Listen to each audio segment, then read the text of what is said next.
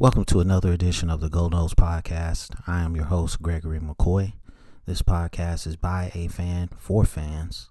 I am not a journalist. I am not a reporter. I am not an insider. I do not work for a website.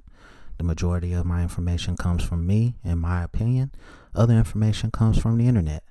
Today is January 19th, 2020, and I have a couple of different segments that I um, created for this episode, and I hope you enjoy it. So here goes. Um, first up is going to be Has Florida State basketball surpassed Florida State football? And here's what I wrote about that. Um, has Florida State basketball surpassed Florida State football? Kinda, sorta, not really. Florida State football will always be king.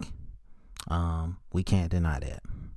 The success of the basketball program, um, you can't deny that either. I think it would take a string of several championships to overtake the football program. Even then, I don't think it would be enough.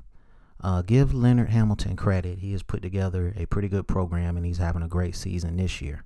And he's slowly coming out of the shadow of the football program. But we all know that if this Florida State football program ever gets rolling again, it will instantly take over as the dominant program at Florida State if it was ever unseated as the dominant program. Uh, no disrespect to the basketball program, you're doing a great job this year. Um, but Florida State football will always be king in Tallahassee. All right. You know, um, I follow the basketball team a little bit. I'm not gonna say I'm a diehard um, Florida State basketball fan, but I do pull for them. They are my college team. I'm I'm not like a I'm Florida State everything. So I don't flip flop between Florida State football and you know, in college basketball, I'm a Duke fan. No, I don't do that. I'm Florida State everything. But uh, to be totally honest, I really don't follow them like I used to back when I was a kid, when they had Charlie Ward and Sam Cassell and Doug Edwards and Bobby Sura and those guys.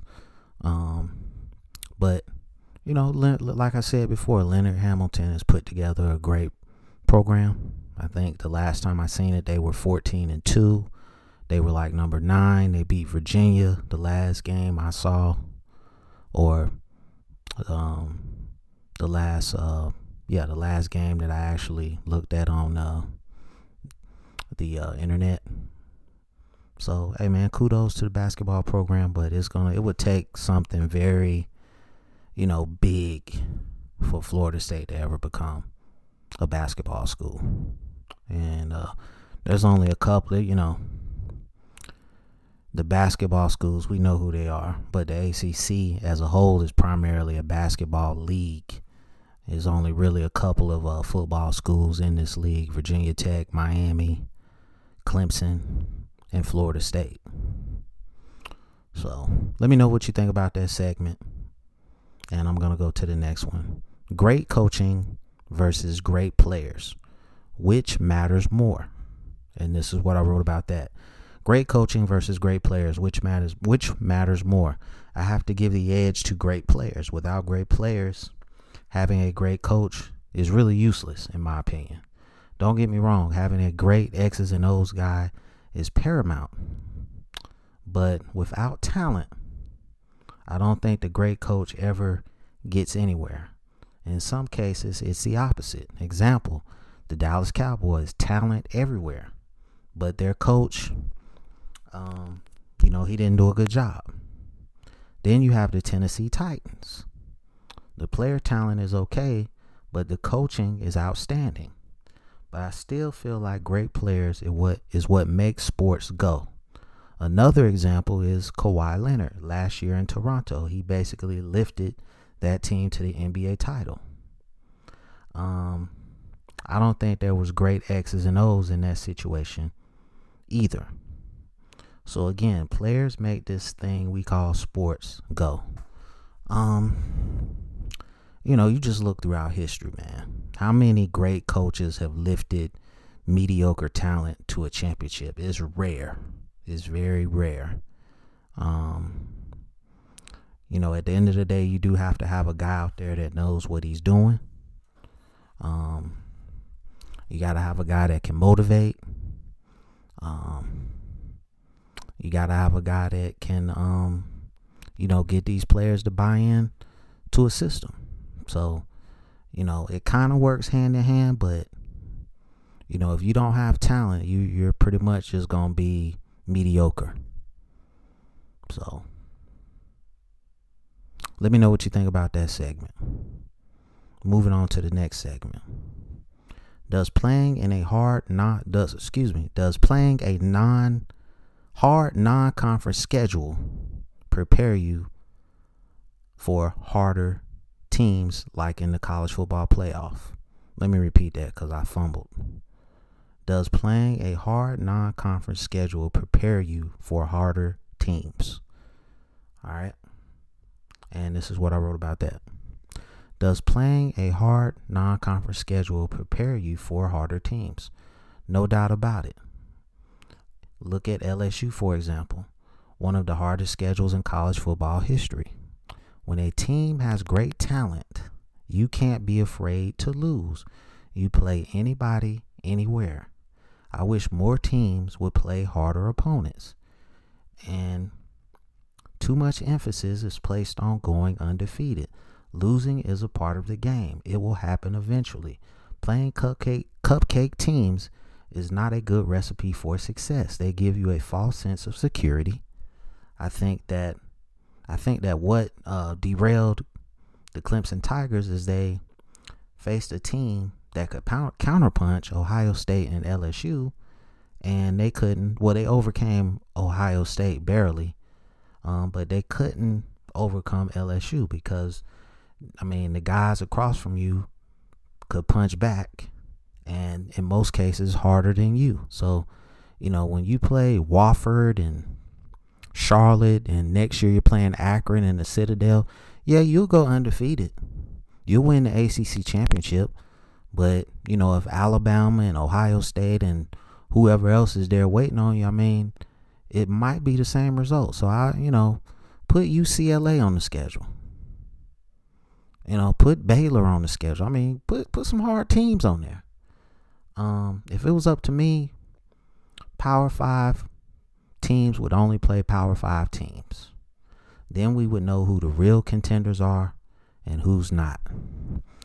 So, like I've been saying, man, you know, take the cupcakes off the schedule, man. The Citadel, Akron, really?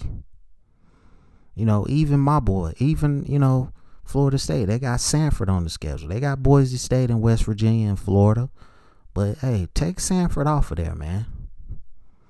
I mean, last time we played Samford, we barely won. So maybe we need to keep Samford on there. Well, maybe, you know, this program's not in a place where we can say, you know, Samford is an easy opponent. Um, but you know, I just get tired of the cupcake games, man. At the beginning of the season, they really serve no pro- no purpose other than you're writing a check to that school so you can get an easy win. That's basically all it is. So, um, let me know what you think about that.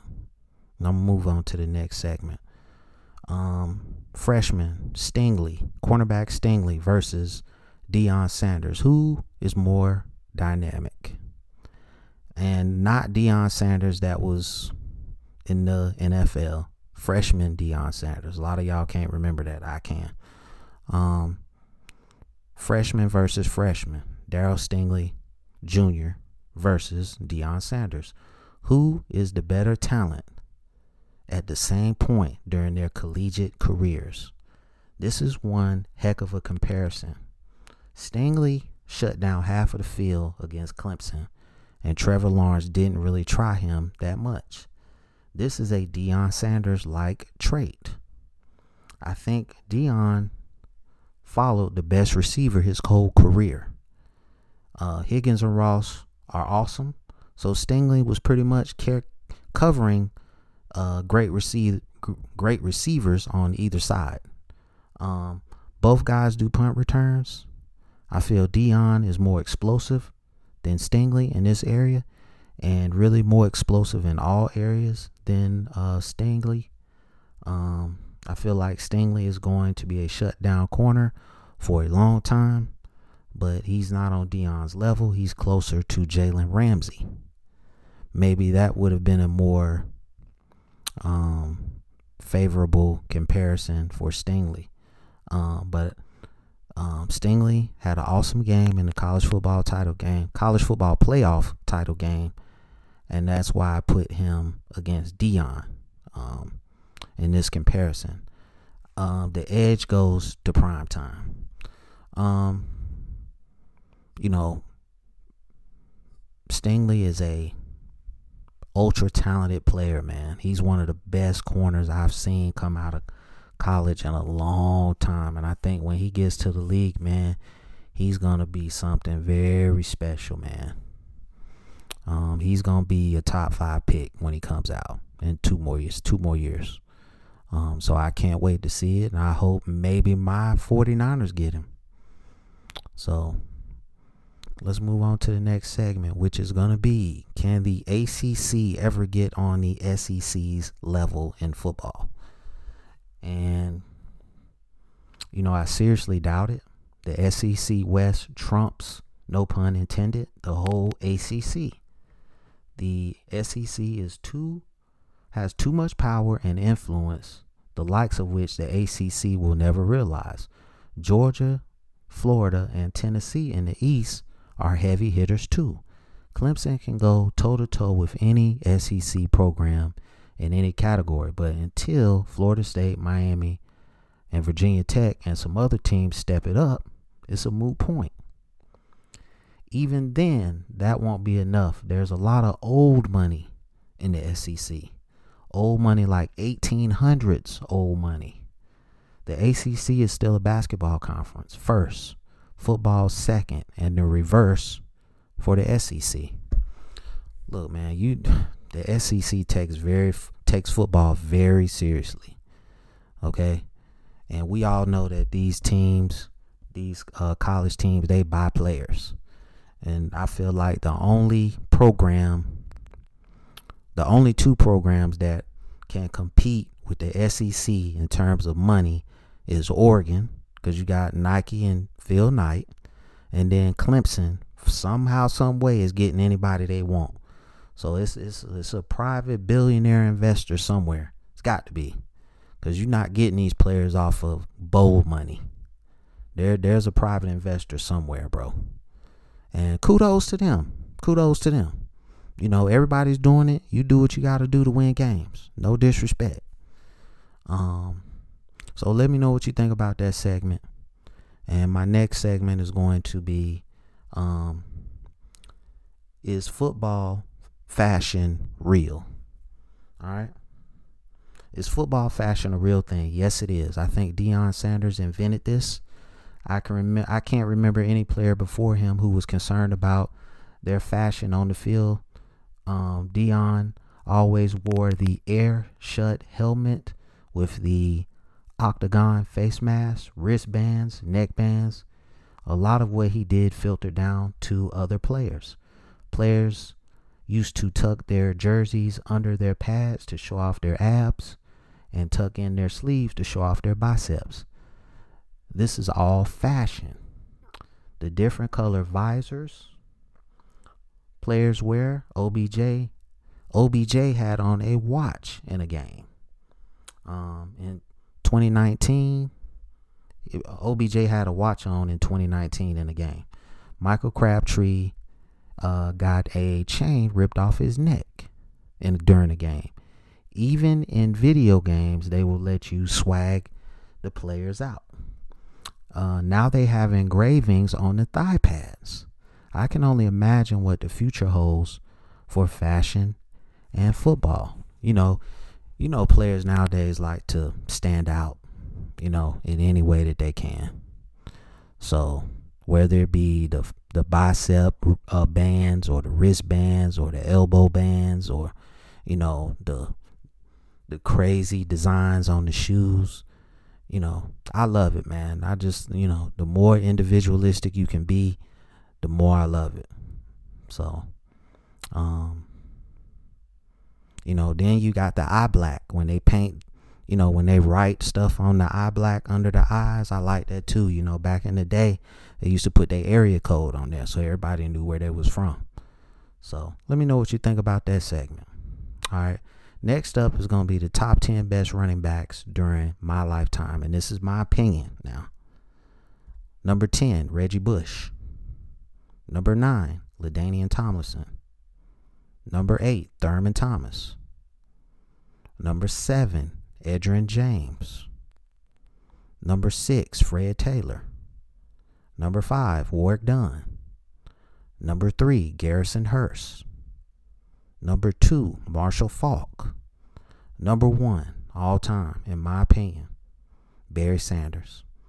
That rushing record he got, I think it's like 2,100 and some change. I don't see nobody breaking that. No, I think it's like 2,600, right? 2,600. I don't see anybody breaking that no time soon. All right. I don't see nobody breaking that no time soon, man. So I'm just typing it in on my computer to make sure I'm um, I'm quoting the right numbers. 26, 28. Yeah, ain't nobody breaking that. That is insane, man. so let me know what you think about that top 10. The next top 10 and the final category is going to be the top 10 hottest females in sports. Number 10, Molly Qerim for, from First Take. Number 9, Sage Steele from Sports Center. Number 8, Josina Anderson from uh, NFL Live, I think is the name of the show. Number seven, Charlie Caruso. She sometimes fills in for Molly Qerim on First Take. Number five, I hope I say I hope I'm saying her name right. Uh, Charissa Thompson. Number four, Tayler Hill, WNBA player. Number three, Serena Williams. Number two, Erin Andrews, NFL sideline reporter. My number one hottest female in sports is Skylar Diggins. All right, let me know what you think about that list. And that's going to do it for this episode. I appreciate all the support from everybody that has subscribed to this podcast. It's available on YouTube, Apple Podcasts, Google Podcasts, Spotify Podcasts. If you're listening to this on YouTube, please scroll down to the description, click click on one of the links and please rate, review, and subscribe. And as always, go Noles.